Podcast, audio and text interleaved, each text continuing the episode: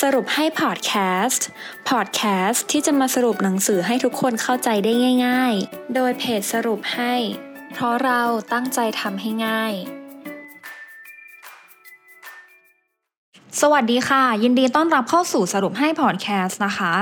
สำหรับพอดแคสต์ในตอนนี้มิ้นจะมาสรุปหนังสือที่ชื่อว่า Leadership เขียนโดย Brian Tracy นักเขียนและนักพูดที่มีชื่อเสียง ซึ่งช่วยให้ผู้คนหลายพันคนกลายเป็นผู้นำที่ดีขึ้น ไม่ว่าคุณจะเป็นผู้ประกอบการ ผู้จัดการ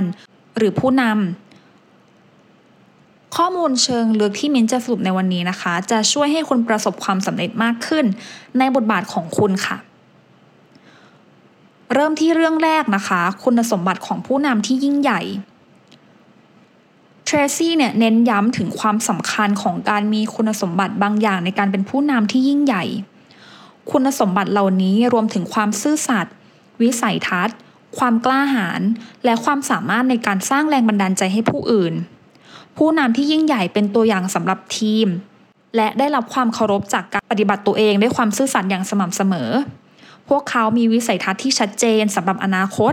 และสื่อสารในลักษณะที่สร้างแรงบันดาลใจให้ทีมทำงานเพื่อไปสู่เป้าหมายร่วมกันค่ะ พวกเขายังมีความกล้าหาญที่จะรับความเสี่ยงที่คำนวณได้ และทำการตัดสินใจที่ยากลำบากเมื่อจำเป็น เมื่อมีคุณสมบัติเหล่านี้นะคะ ผู้นำที่ดีจะสร้างสภาพแวดล้อมการทำงานที่เป็นบวก และมีประสิทธิผล เรื่องที่ 2 การกำหนดเป้าหมายและการวางแผนผู้นำที่ยิ่งใหญ่มีความเข้าใจอย่างชัดเจนว่า พวกเขาต้องการพาองค์กรหรือทีมไปในทิศทางไหน และพวกเขาตั้งเป้าหมายที่เฉพาะเจาะจง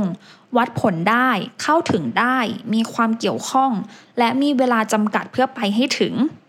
พวกเขายังพัฒนาแผนการที่สรุปขั้นตอนที่จำเป็น เพื่อให้บรรลุเป้าหมายเหล่านั้น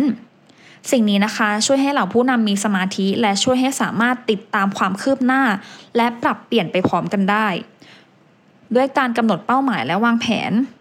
ผู้นำที่ยิ่งใหญ่เนี่ยจะสร้างแผนงานเพื่อความสำเร็จ และสร้างแรงบันดาลใจให้ทีมทำงานเพื่อบรรลุเป้าหมายเหล่านั้นค่ะ เรื่องที่ 3 การสร้างและการจัดการทีม เรื่องนี้นะคะเทรซี่มุ่งเน้นไปที่การสร้างและการจัดการทีม ผู้นำที่ยิ่งใหญ่รู้ว่าทีมของพวกเขาเป็นสินทรัพย์ที่มีค่าที่สุดทุ่มเทเวลาและความพยายามในการจ้างคนที่เหมาะสม และสร้างสภาพแวดล้อมการทำงานที่ดี สร้างทีมที่หลากหลาย ซึ่งมีทักษะและประสบการณ์ที่จำเป็นเพื่อให้บรรลุเป้าหมาย แถมพวกเขายังรู้วิธีกระตุ้นทีมและทำให้พวกเขามีส่วนร่วม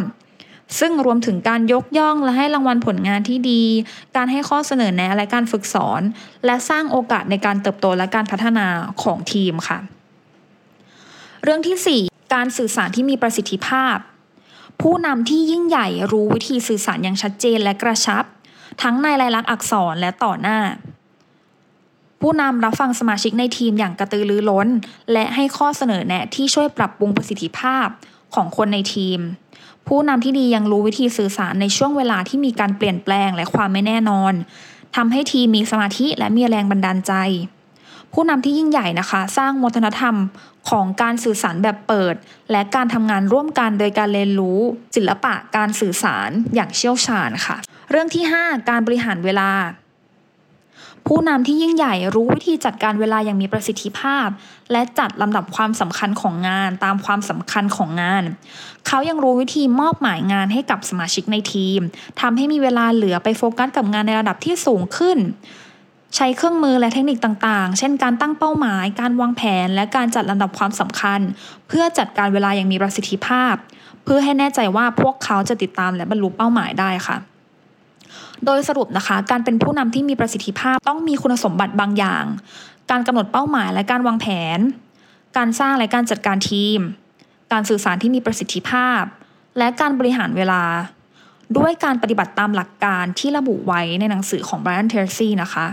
ทุกคนก็สามารถเป็นผู้นำที่ยิ่งใหญ่ได้ ไม่ว่าคุณจะเป็นผู้ประกอบการผู้จัดการหรือผู้นำข้อมูลที่มินได้แบ่งปันในวันนี้นะคะ จะช่วยให้คุณประสบความสำเร็จมากขึ้นในบทบาทของคุณค่ะ จำไว้ว่าความเป็นผู้นำนะคะ ไม่ใช่แค่การรับผิดชอบเท่านั้น แต่ยังเกี่ยวกับการสร้างแรงบันดาลใจ และชี้นำผู้อื่นไปสู่เป้าหมายร่วมกันค่ะ หวังว่าทุกคนจะได้ประโยชน์จากพอดแคสต์ในตอนนี้ พบกันตอนหน้า สวัสดีค่ะ ติดตามสรุปให้ได้ที่ Facebook, YouTube และ b ล็อกดิค่ะ เพราะเราตั้งใจทำให้ง่าย